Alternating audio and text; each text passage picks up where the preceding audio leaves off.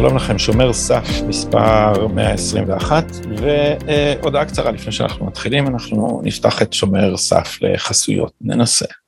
נראה מה יקרה, אנחנו כלי, כלי תקשורת אה, אה, עצמאי, בר בשטח, בינתיים בהתנדבות, ואני מקווה שיום אחד אנחנו נוכל להתבסס, אני מתכוון להודעות חסות. אז אם זה מעניין מישהו שאתם אה, מכירים, אה, יש לנו כבר קהל די גדול, 15 אלף אה, מנויים, אז אתם מוזמנים להשאיר לי הודעה מתחת לוידאו, ואנחנו נחזור אליכם.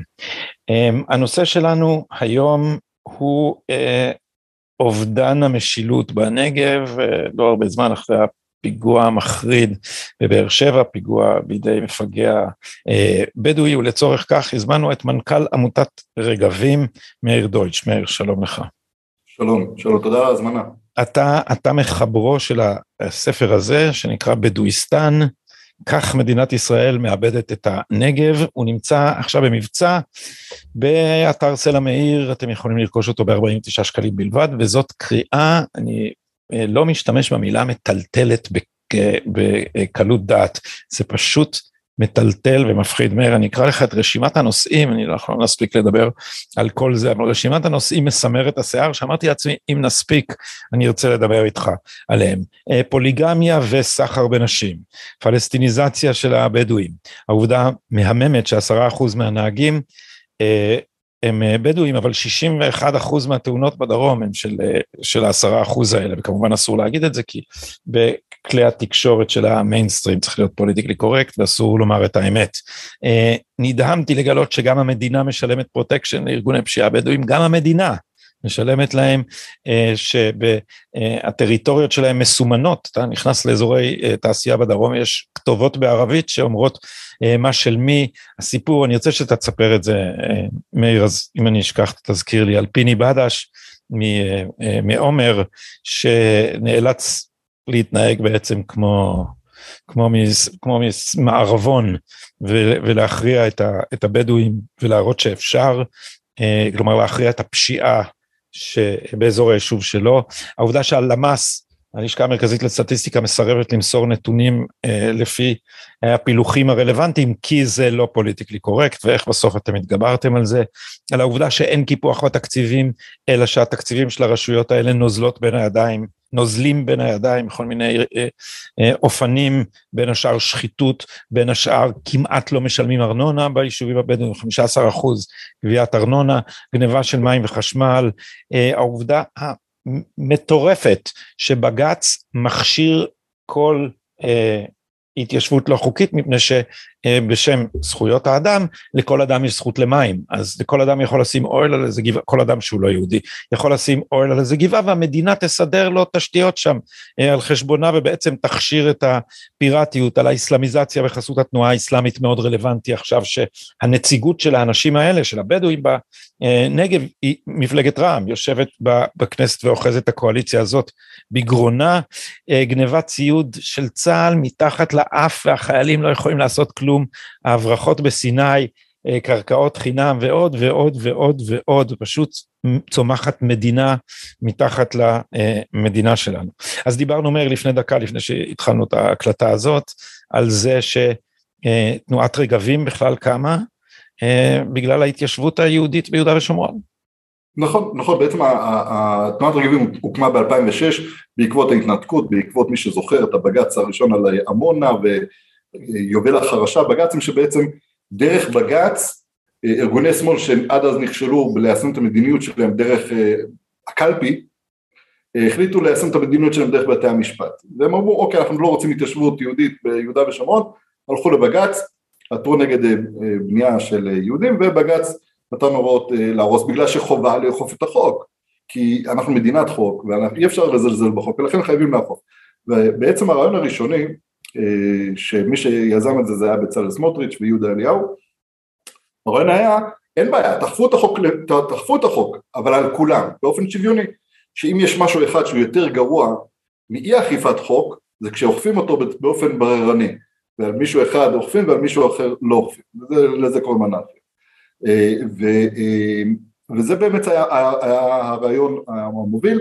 אני במקביל, כן, אני ב-2005 הייתי בצבא, קצין בפלסר גבעתי, הורידו אותנו לגבול עם מצרים ולהתמודד עם ההברחות. באותה תקופה לא היה בכלל גדר והיינו, זרקו אותנו כאילו אשכרה למערב פרוע קילומטרים על קילומטרים בלי מכשול בכלל, זאת אומרת מהרגע שהתצפיתנית זיהתה רכב שחוצה את הגבול ועד שאנחנו הצלחנו להגיע עם הג'פס שלנו לקח בערך 40-45 דקות, אתם מבינים שלא היינו, לא רלוונט, לא היינו רלוונטיים בגזרה, זו גזרה ענקית והייתי אז קמב"ץ, אז קצין מבצעים, אז הייתי כל הזמן בתיאומים מול המשטרה, מול יחידות אחרות ונחשפתי לבדואיסטן, למדינה בתוך מדינה, המשטרה סירבה להיכנס לתוך היישובים הבדואים, סליחה, וההנחיות שקיבלנו היו הזויות, כן, בגלל שעד אז היינו ברצועת עזה, והיה מאוד ברור, יש מחבל, יש לו נשק, יורים, ופה פתאום מדובר באזרחים ישראלים, אז לכן גם אם אתה מזהה ג'יפ שחוצה את הגדר, אתה אסור לך לירות עליו, אסור לך לירות באוויר, בהתחלה זרקנו רימוני הלם, תוך כדי נסיעה מהג'יפ שלנו לג'יפ שלהם, בניסיון לעצור אותם, גם את זה אסור עלינו, זאת אומרת הדרך היחידה שלנו לעצור אותם היה לתפוס אותם ביד ולהגיד אה, תחכה איתי, להתקשר למשטרה אחרי שעתיים אם הניידת הייתה מצליחה להגיע אז היינו מעבירים אותה, זה היה באמת אירוע הזוי ואני החלטתי ואמרתי זה לא הגיוני שמצד אחד ביהודה ושומרון בג"ץ נתן הנחיה להרוס את הבתים בעמונה כי הם לא חוקיים ופה בנגב יש עשרות אלפי מבנים שאף אחד לא, לא מסתכל עליהם בכלל ואף אחד לא מתעסק עליהם, פשוט ואני רציתי, רציתי לעשות, להחזיר את המדינה לנגב או את הנגב למדינה, אתם מסתכלים על זה? התחלתי לפגש עם חברי כנסת, שרים, פעילים חברתיים. אני רוצה רק להעיר בעניין ההברחות שאתה מספר גם, שפשוט לא הייתם מצליחים לתפוס אה, אף אחד כל עוד הגששים הבדואים עבדו בשבילכם, מרגע שהפסקתם לתת להם להיכנס למבצעים, פתאום אה, הצלחתם להפתיע את המבריחים. אז פוליטיקלי קורקט נכנס גם לצה"ל כבר אז, לא ברמה כמו היום, אבל כבר אז זה היה מאוד מאוד מאוד בעייתי, מאוד מורכב, היה צריך את, את המ"פ, כן, המג"ד היה צריך לשבת עם מפקד האוגדה ולהגיד לו אנחנו כבר בשטח חודש, משכיבים מערבים, המודיעין אומר שההברחות קרו, אומרים לנו אתמול בלילה הבריחו מהציר הזה ומהציר ההוא ואנחנו מתכננים ומשכיבים מערבים והכל ומשקיעים את כל ה... ולא רואים כלום. והמודיעין אומר לא לא הם עוברים.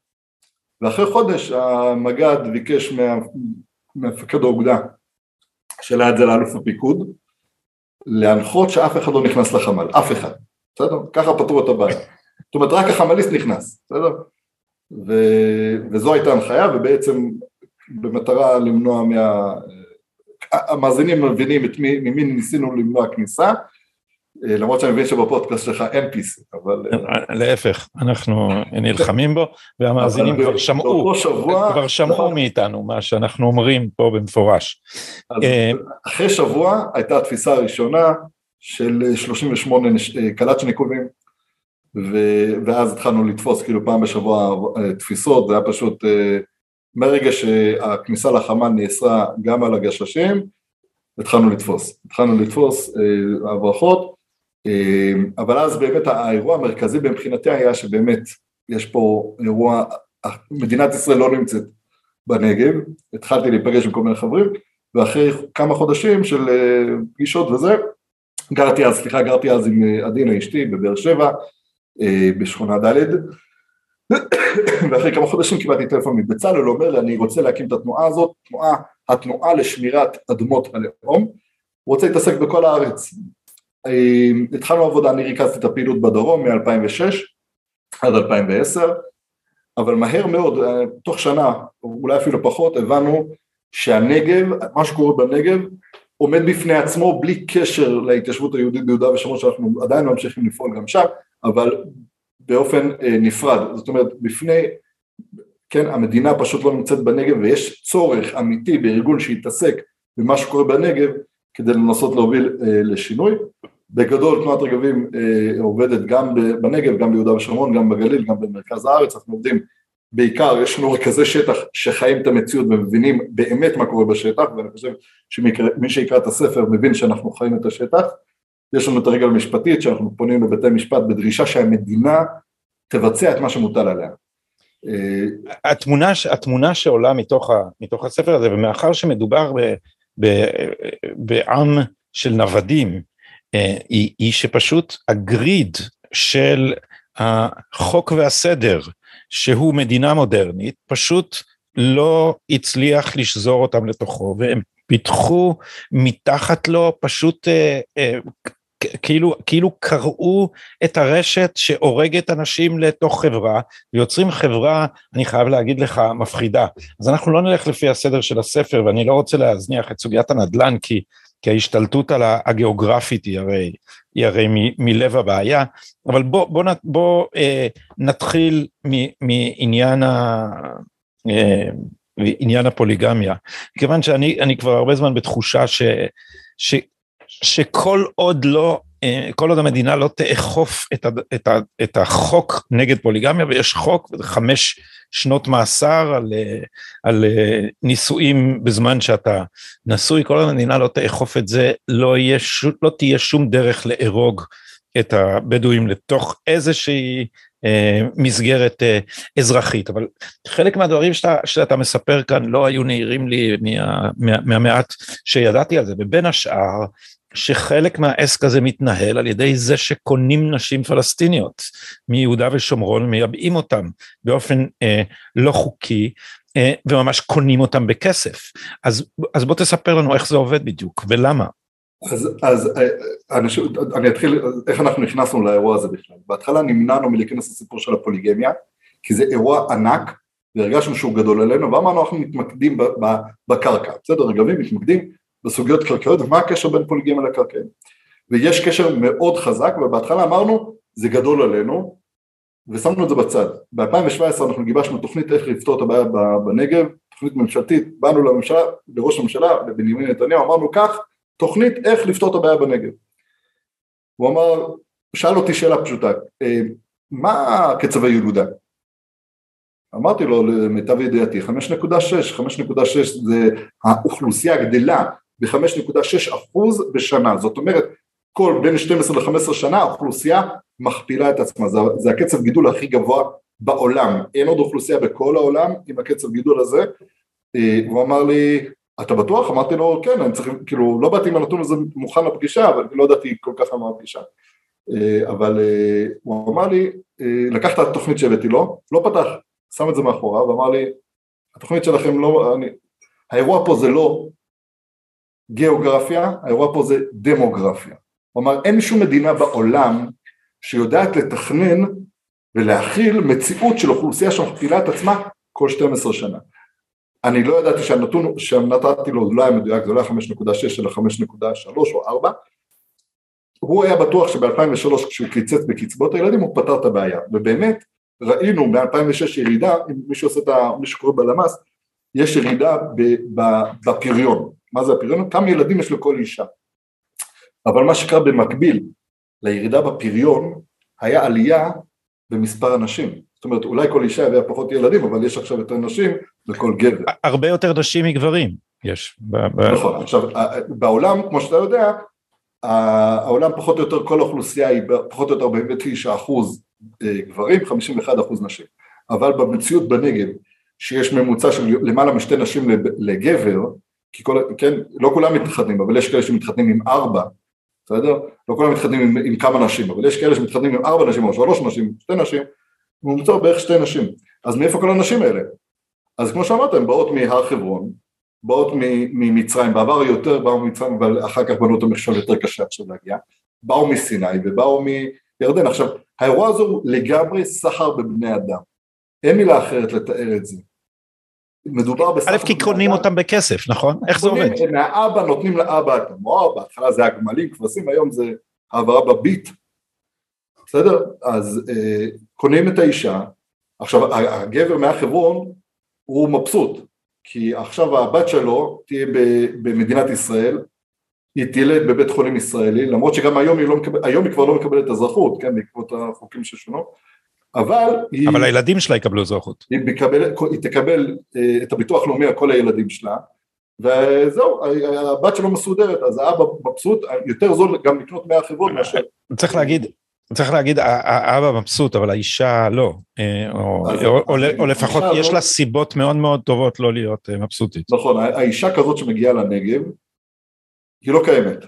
היא לא קיימת מבחינת מדינת ישראל, מדינת ישראל לא מכירה בקיום שלה, לא יודעת על הקיום שלה, היא גרה איפשהו בשטח, אף אחד לא יודע איפה, אף אחד לא יודע מה השם שלה, אין לה תעודת זהות, אין לה דרכון, אין לה קול, אין לה כלום, היא בתוך המתחם הלא חוקי שבנו לה, ושם היא חיה, אסור לה להגיע לרשויות, כן? אה, הפעמים, וכשהיא יוצאת החוצה, אז היא יוצאת החוצה עם אה, זהות של מישהי חוקית, בסדר? לדוגמה, היא הולכת ללדת, היא לוקחת את התעודת זהות של האישה הישראלית. ככה הגענו כן. למציאות שיש נשים שלפי התעודת זהות שלהם, הן יולדות כל שלושה חודשים.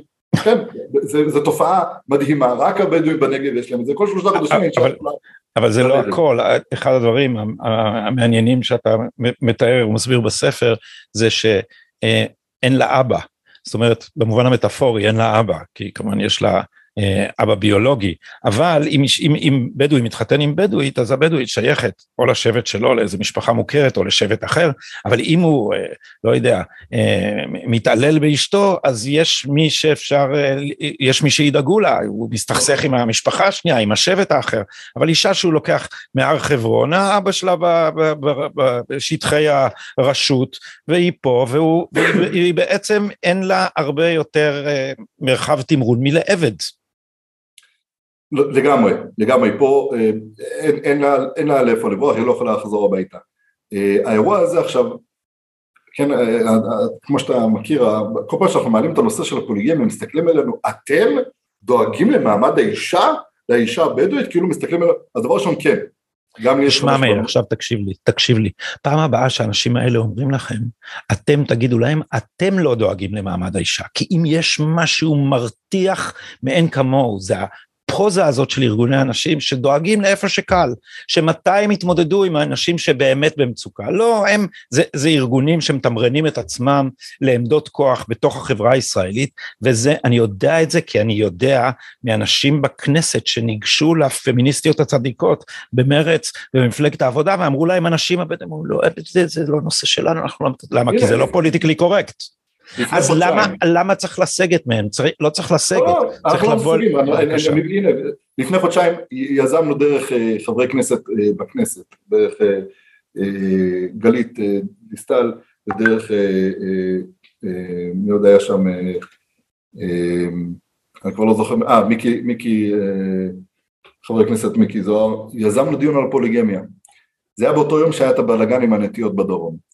יושבת ראש ועדה למעמד האישה, עאידה תומא סולימאן, אה. אה, ניצלה איזשהו, אה, יוזמי הדיון איחרו בכמה, שתיים שלוש דקות לדיון, זה משהו שקורה הרבה, אז מחכים בדרך, בדרך כלל מחכים ליוזמי הדיון שיגיעו ואז מתחילים את הדיון.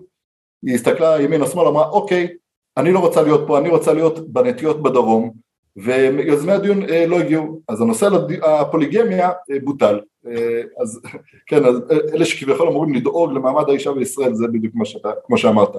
אה, אבל האירוע הזה יש לו גם מעבר לסחר בבני אדם, מעבר למעמד, מה זה מעמד האישה? זה, זה זכויות אדם בסיסיות. מעבר לזה יש פה אירוע מאוד מאוד קשה של הקצנה לאומנית. עכשיו למה?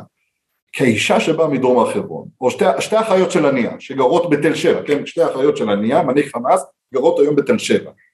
עכשיו, כנראה שהנשים האלה, האחיות של הנייה, לא ישלחו את הבן שלהם להתגייס לגבעתי, להילחם בדוד שלהם אה, במסגרת אה, חומת מגן, אה, במסגרת חומת מגן או צוק איתן או וואטאבר. עכשיו, אנחנו לא מדברים על אירוע שהתחיל לפני שנה או שנתיים, אנחנו מדברים על 70 שנה של פוליגמיה, היום 30 אחוז מהאוכלוסייה הבדואית בנגב זה צאצאים בעצם של פלסטינאיות.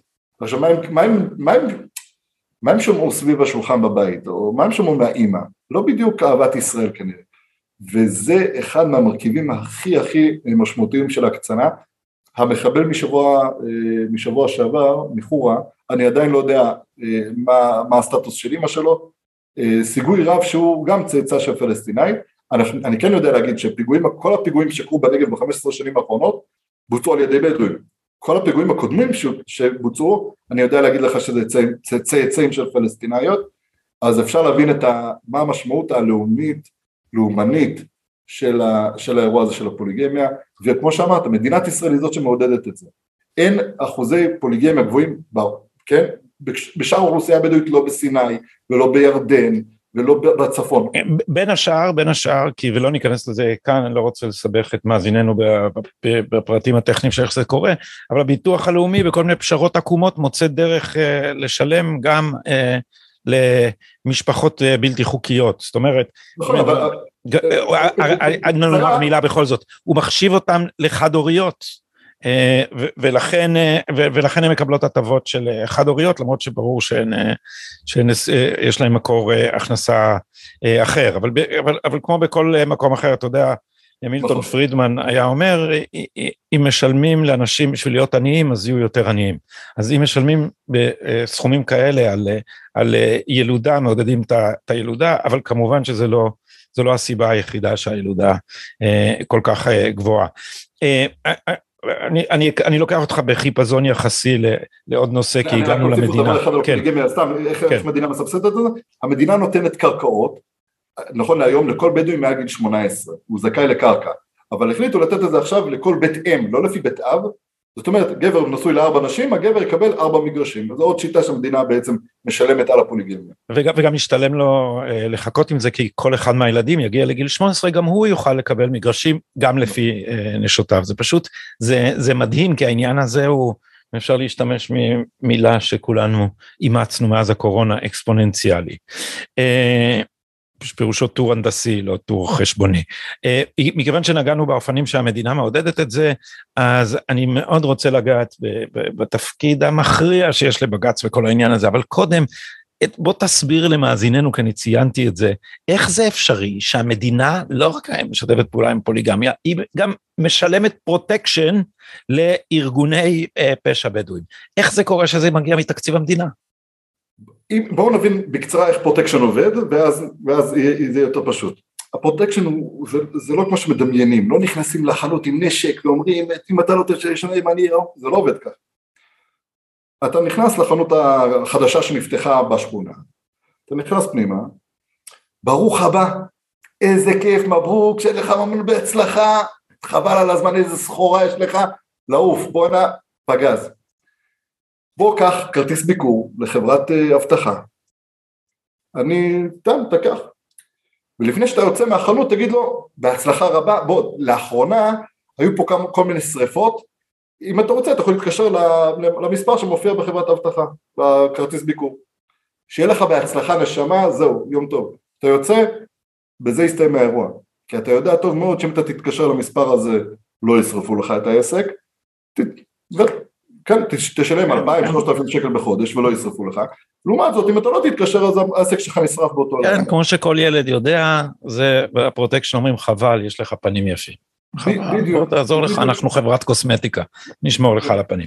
כן. בדיוק, אז זה בדיוק האירוע עכשיו. אז זה עסק, אבל המדינה... אבל צריך להבין עכשיו, כשיש לך, אה, אה, לדוגמה, אה, חברה שאחראית לספק מים לתושבים, לא, זה לא משנה, אני לא, לא אנקוב כי אני לא רוצה להסתכן פה בתביעות משפטיות, אבל חברות המים הגדולות בישראל, אה, יש להן בריכת מים. עכשיו, אם לא משלמים למישהו שישמור על בריכת המים, אז יש נזק לבריכת המים. לבנות בריכת מים עולה 5 מיליון שקל, בסדר? עכשיו, שווה לך לשלם 2,000 שקל בחודש, ושלא יפגעו לך בבריכת המים. אחרת ירצו לך בבריכת המים ואתה תצטרך לבנות עוד פעם.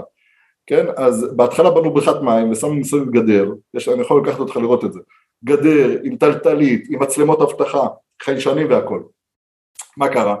חודש אחרי שבנו את בריכת המים כל הגדר נעלמה, כל הגדר נעלמה, המצלמות מים פורקו וזהו, אבל מה שאתה רואה, אתה רואה מהבריכת מים יוצא צינור אחד שהוא לא מחובר לך, הוא לא, הוא לא מחובר למונה, בסדר? הוא לא מחובר למונה ואתה מבין, בסדר, יש מישהו שמקבל פה מים והוא דואג שאף אחד לא יפגע בבריכה, ככה זה עובד, בסדר? אז אה, אה, עשינו תחקירים כאלה עם קבלנים של מע"צ, בסדר? מע"צ, סוללים כבישים בא בבוקר, לטרקטור חסר חלק קטן, אבל החלק, החלק הקטן הזה עולה 30 אלף שקל, בסדר? עכשיו הטרקטור, כל הטרקטור לא יכול לעבוד בלי, בלי החלק הזה, והטרקטור מושבת, אז שווה לך לשלם 5,000 שקל לשומר, אין שום שומר, אין מישהו שמגיע ושומר במקום, במתחם, אבל אתה משלם, ואתה יודע שהכלים שלך יישארו במקום ושאף אחד לא יפגע בהם, ולכן מע"צ, מי משלם למע"צ? הקבלנים, כן? זה לא מע"צ, מע"צ מעסיקה קבלנים, מי משלם לקבלנים על, ה, על השמירה וכל זה. אבל יש דברים יותר עשירים, בספר יש אה, רשויות מקומיות שתקציב האבטחה שלהם לבתי ספר הם אה, חצי מיליון שקל בשנה או כל מיני דברים מטורפים כאלה. קוראים לזה שמירת לילה, בסדר? קוראים לזה שמירת לילה, כן. כי, כי אתה מגיע לבית ספר ביום, באנו, באנו עם אה, כתבים של חדשות שתיים ובאנו לצלם את, ה, את השומרים וחיפשנו את השומרים, אין שומרים, כן? אתה בא לבית ספר ב, בירושלים, בתל אביב, whatever, יש שומר בכניסה. אז שם במשך היום אין, מתי השומר מגיע? הוא מגיע בלילה, בסדר?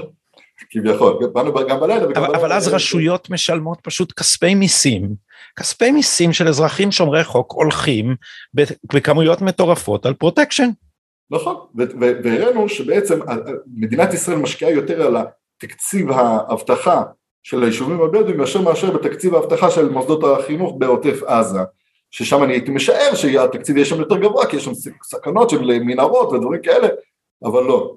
אה, וזה זה, זה פשוט ככה, כן, בתי ספר, זה לא רק בתי ספר, יש כאילו, דרך הבית ספר זה, יש הרבה דברים ש, ש, שהולכים דרך הבית ספר, זה איזשהו צינור מאוד רחב, זה התקציב על האבטחה וזה חיבורי חשמל ומים, שהעלות, אה, משום מה הרשות המקומית משלמת יותר על חשמל ומים במאות אחוזים ביישובים הבדואים מאשר ביישובים רגילים, למה? כי הפזורה מסביב מתחברת לבית הספר ו... אז עכשיו, אז, אז את זה, מכאן נוכל לדלג לעובדה שבג"ץ אה, מקבע את ההתיישבות הלא חוקית אה, בנגב, בדיוק הפוך ממה שהוא עושה לגבי התיישבות אה, יהודית. אז בוא, בוא תסביר לנו רגע איך המנגנון הזה עובד. אני יכול לראות לך שנייה איך, איך בכלל, איך ההתיישבות הזאת נראית. אני חושש שבואו ננסה לעשות אותך הוסט ואחר כך אתה תחזיר לי את ההוסט בסדר כדי שאני אוכל לסגור את ההקלטה אז אתה הוסט עכשיו אז אתה יכול. אוקיי בוא ננסה בוא נראה. יופי. אתה, אתה רואה את המסך, את המפה? אך, אני רואה, אם תוכל להגדיל אותה, אז, אז אנחנו... אז, כן, אנחנו ניכנס פנימה, אנחנו ניכנס פנימה, שנייה, אני רק אזיז את הדבר הזה, יופי. אז, אז בהחלט אנחנו ניכנס פנימה, שנייה, אני אזיז את הסרגל. אוקיי, אז את המפה של מדינת ישראל אתם בוודאי מזהים, אני מקווה מאוד. בואו נגדיל את האזור של הנגב, בסדר? נגדיל את האזור של צפון הנגב, בסדר? אתם רואים פה, בסדר? אתם רואים מצד ימין את ים המלח, מצד שמאל למעלה רואים טיפה את, את אה, עזה, בסדר? נעשה, כן, יהודה ושומרון, אתם תראו את זה עכשיו בצבע ירוק, קו ירוק הזה זה הקו הירוק, בסדר? מה שנמצא מצפון לקו הירוק הזה זה אה, דרום הר חברון, ואם תסתכלו בצד שמאל של המפה רואים את רצועת עזה. נעלה עכשיו את הכבישים המרכזיים, בסדר? זה הכבישים המרכזיים בנגב. עכשיו בצבע כחול אתם תראו את היישובים המרכזיים, באמצע אתם רואים את באר שבע, מצד ימין למעלה את ערד, ולמטה דימונה וירוחם.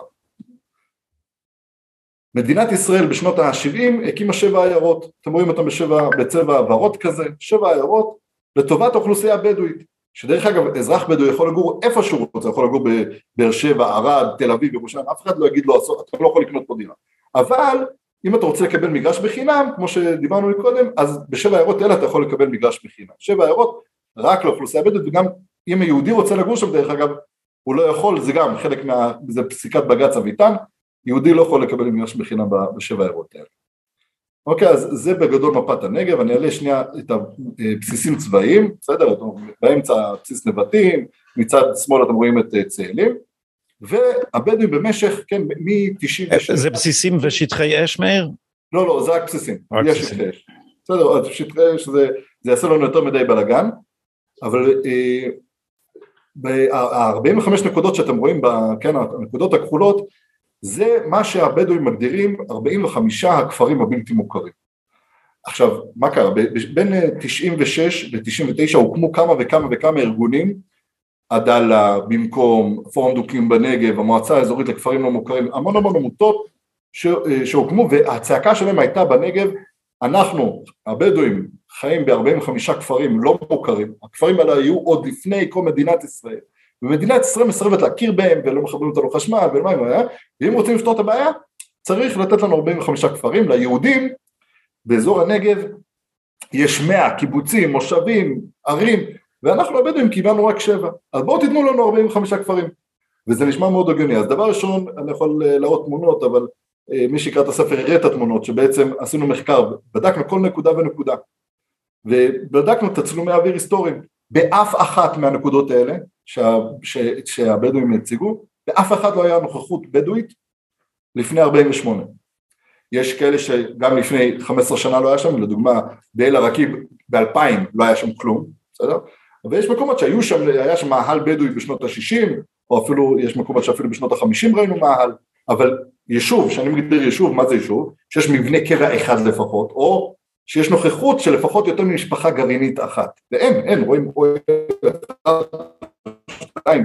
רואים שזה משפחות גרעיניות. אבל בואו ניכנס, האם מדובר רק ב-45 כפרים, בואו נעשה זום אין, אני מגדיל את האזור פה במרכז המפה, מגדיל, אני עושה זום אין, זה לא משנה איזה נקודה, בואו ניקח את הנקודה הזאת, זום אין, או אפילו יותר זום אין. עכשיו מאוד קשה להבין מה רואים פה, נכון? אז בשלב הזה אני אשים את הצלום אוויר, אוקיי? רואים את הצלום אוויר, רואים שיש פה באמת, אה, רואים שיש פה נוכחות, אנשים גרים פה, רואים מבנים, בסדר? ואני מתחיל בעצם לעשות זום אאוט. אז רואים שיש פה כפר בנקודה הכחולה הזאת, יש פה כפר, נכון? בואו נתחיל זום אאוט ואני אבקש ממך להגיד לי איפה הכפר הזה מתחיל ואיפה הוא מסתיים, כאילו אנחנו רואים פה ככל שעושים זום אאוט רואים שיש אה, עוד ועוד, אה, עוד ועוד מבנים שנכנסים לתוך התפונה, לתוך הפריים עכשיו ככל שעושים זום אאוט קשה לראות את המבנים עצמם. אז מה שאני אעשה זה אני אשים לך קו אדום שבעצם מסמן את המקבצים איפה יש בנייה.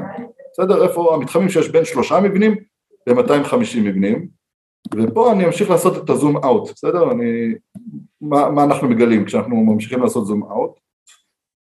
הנה אנחנו רואים קצת עכשיו פה למטה רואים את הבסיס נבטים שדיברנו עליו מקודם אני ממשיך לעשות זום אאוט איפה הכפר מתחיל ואיפה הכפר מסתיים האם מדובר רק ב-45 כפרים אתם ספרתם משהו כמו 2,600, אני זוכר נכון? 2,000 ומשהו נקודות התיישבות בעצם? נכון, 2,300 כן. אה, מקבצים של בנייה, ואתם רואים שבעצם כל האזור, כן, אתם רואים, אתם יכולים להשוות עכשיו את כל השטח האדום אל מול אותם 45 נקודות כחולות. ואתם מבינים שבעצם כל המרחב שבין באר שבע, ערד, דימונה, זה בעצם יישוב בדואי אחד גדול. זה בעצם, ובגלל זה קוראים לזה בדואיסטן, זה בעצם מדינה אחרת, זה תא שטח אחר. אתם רואים שכל צפון הנגב, עוד פעם, אתם רואים פה את רצועת עזה מצד שמאל, אתם רואים את ים המלח מצד ימין, ואתם רואים את הרצף הזה. אני יכול להראות לכם את המפה, איך זה נראה, כן, אז אם אני, עם השכבות הנכונות, איך זה משתלב עם התמונה המקרו של מדינת ישראל. כי כשרואים את תמונת המקרו ורואים את היישובים הערבים בגליל, שבאזור לב הגליל 80 אחוז מהתושבים שם הם תושבים לא יהודים ורואים את ואדי ערה ורואים את השומרון ורואים את מזרח ירושלים ויהודה ודרום הר חברון והבדואים בנגב ואתם רואים פה את החיבור. ובסוף כשמסתכלים על המפה ומשווים אותה למפת החלוקה יכול להיות שעדיף לנו מפת החלוקה.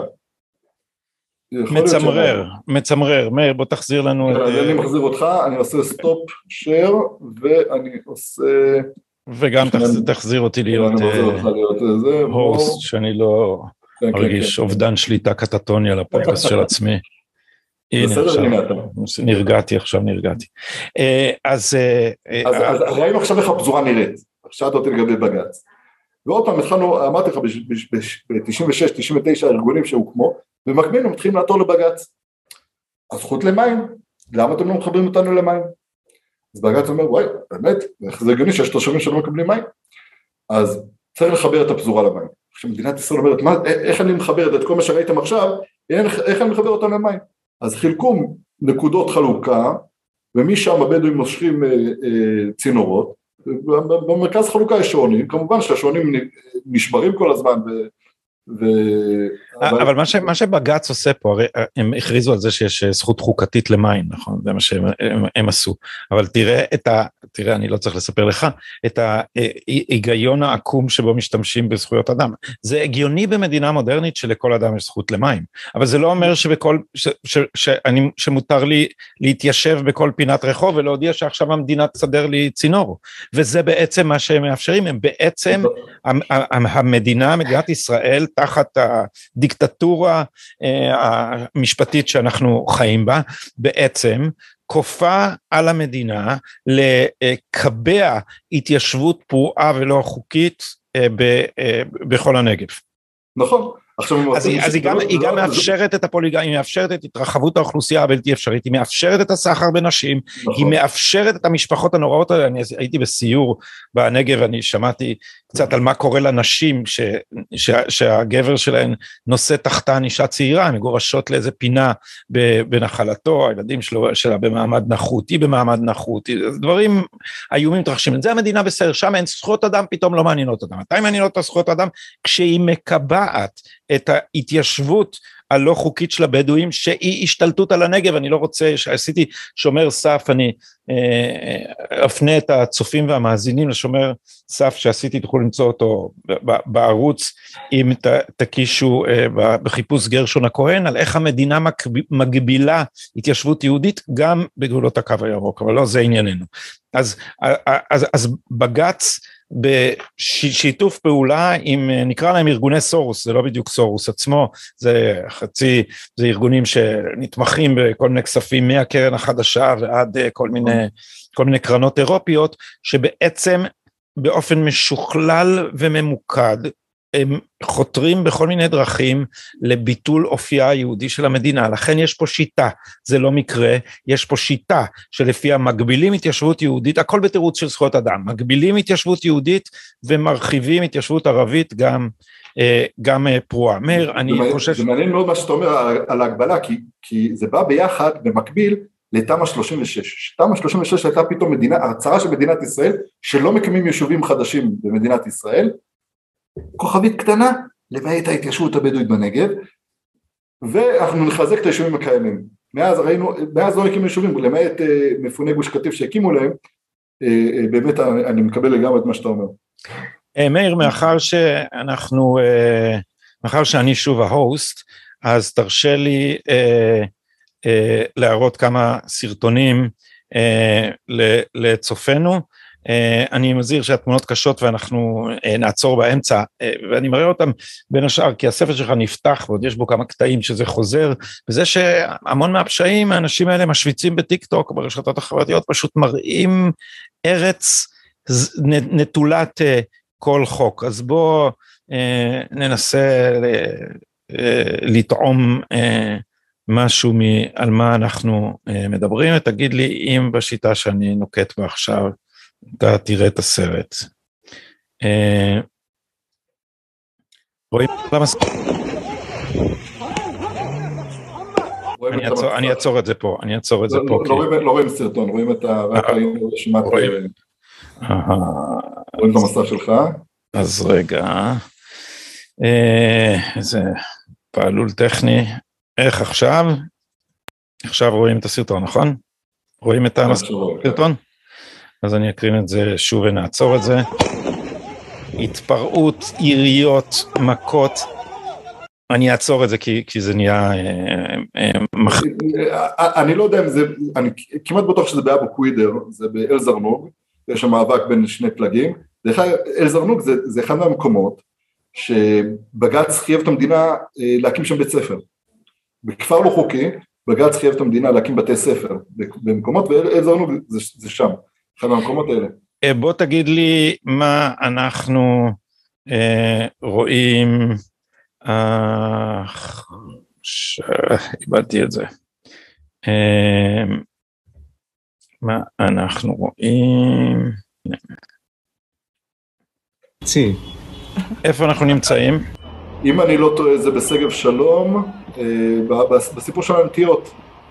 זה אה, רכבים יהודים שעברו באזור, נשרפו, מי שהיה יהודי שרפו אותו, מי שהיה בדואים שהשתנה. אוקיי, נסתפק בזה בעיקר בהתחשב בכישרוני הטכני. אבל אם היה לי מספיק אה, כסף, הייתי מושיב מישהו אצלי במשרד שזה מה שהוא עושה, פשוט עוקב אחרי הטיק טוק אה, של חבר'ה מהבדואים, כי כל יום עולים מאות סרטונים של רואים רכבים שנוסעים עם נשקים, אה, בתוך, בתוך הרכב אתה רואה נשק צמוד למשטרה, אתה רואה נוסעים בכבישים, יורים, כן, באמצע היום, באמצע, באמצע הצהריים, הכבישים ראשיים, לא בתוך הכפרים, על כביש ראשי, על כביש 40, על כביש 25, נוסעים, יורים בשיירה, כן, במסגרת חתונה, אז כאילו, מה אתה רוצה, זה באמצע חתונה, מה אתם לא יורים בכבישים הראשיים במסגרת חתונה?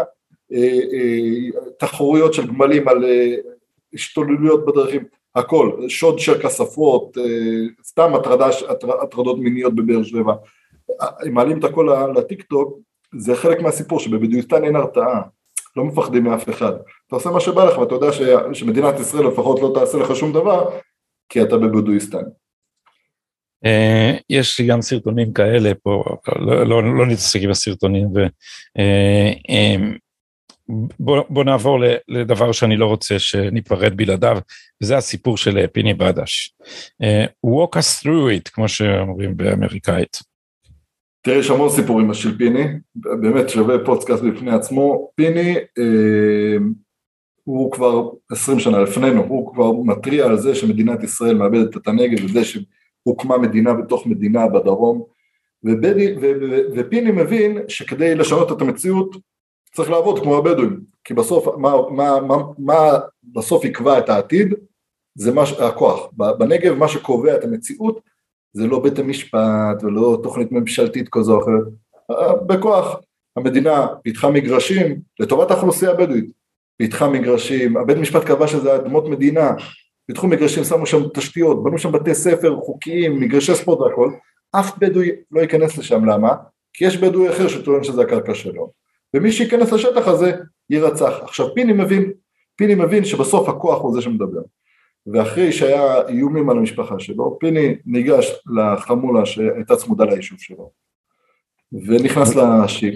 זה אחרי שצריך להגיד, צריך להגיד, אחרי שמול אשתו הגיעו בריונים עם קלשונים ופטישים ומכושים, ומול עיניה חירבו להם את האוטו ב, ליד, ליד הבית, ופיני גם היו, היו ניסיונות להתנקש בו וירו נכון, אז, אז, אז באותה תקופה גם היו מוצמדים לו אה, מאבטחים, הוא נאלץ להסתובב עם מאבטחים בגלל ש...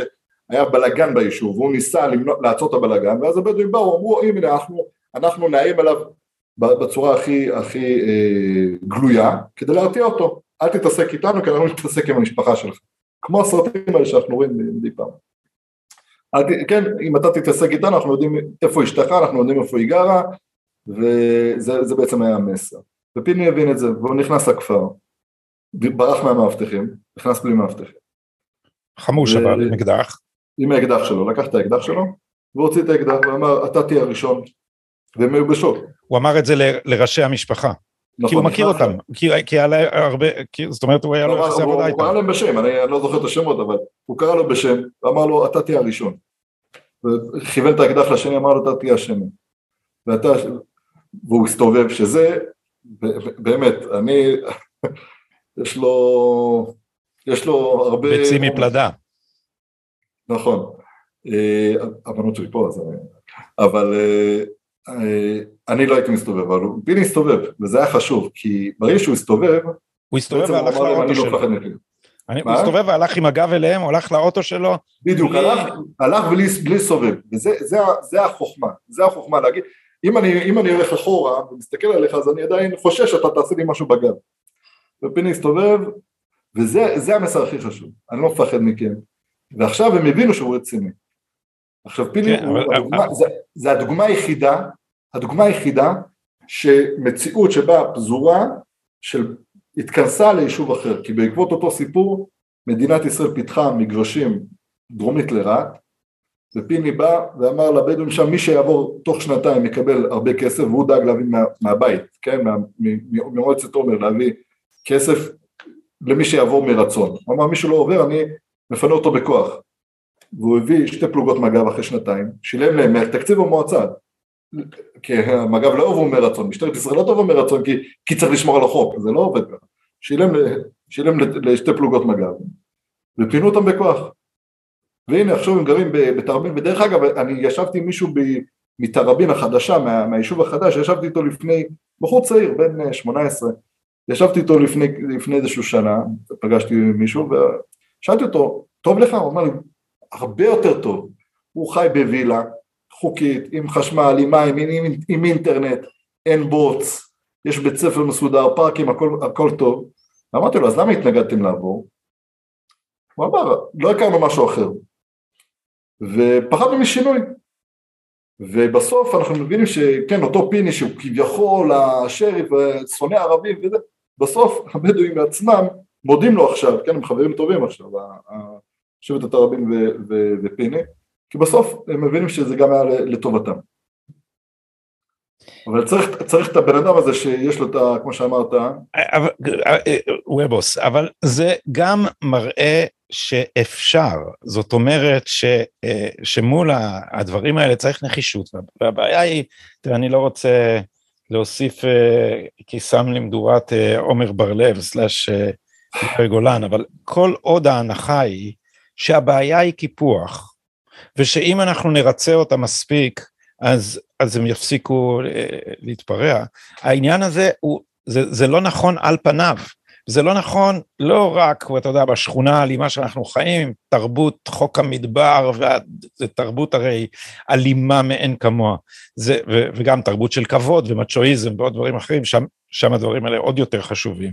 אבל במקומות שבהם פשע מתפרע, זה לא עוזר אה, לרצות את העבריינים. הם מוכרחים אה, לשים גבולות ולעמוד מאחוריהם. אני לגמרי. נוהג להקשיב לאדי כהן שמבין את המזרח התיכון יותר מרוב אה, עיתונאינו החיים להם באיזה אה, בועה פרוגרסיבית שבה ההיגיון מעגלי ואי אפשר לחדור אותו, שאומר רבותיי בשכונה של בריונים מוכרחים להיות חזק.